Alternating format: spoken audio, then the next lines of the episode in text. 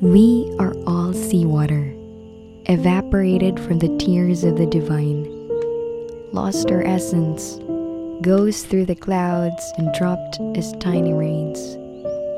Some fell in small ponds, some in the potholes of outskirt roads, in the leaves of trees and meadows, in the petals of flowers, in the cheeks of suffering people, in the back of a carabao at work but they were evaporated again because it's only a temporary place.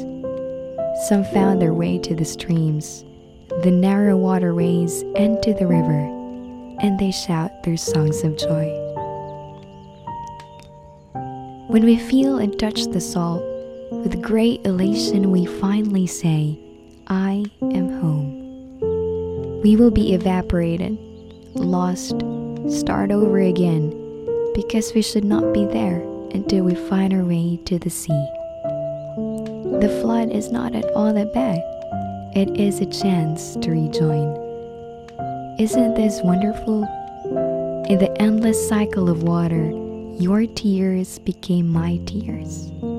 Our blood needs water, and from this water, the pulsation of our hearts. Life thus is a communion with all of nature and people. No wonder that in an Indian myth of creation, everything started with water. Let me tell you a little poem.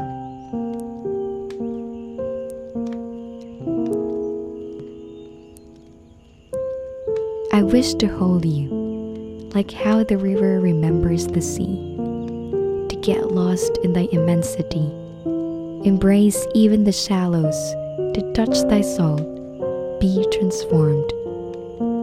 I was once thine, lost my soul, and in the estuary of our being, life found its home. And no matter how long the journey, I will come home to thee.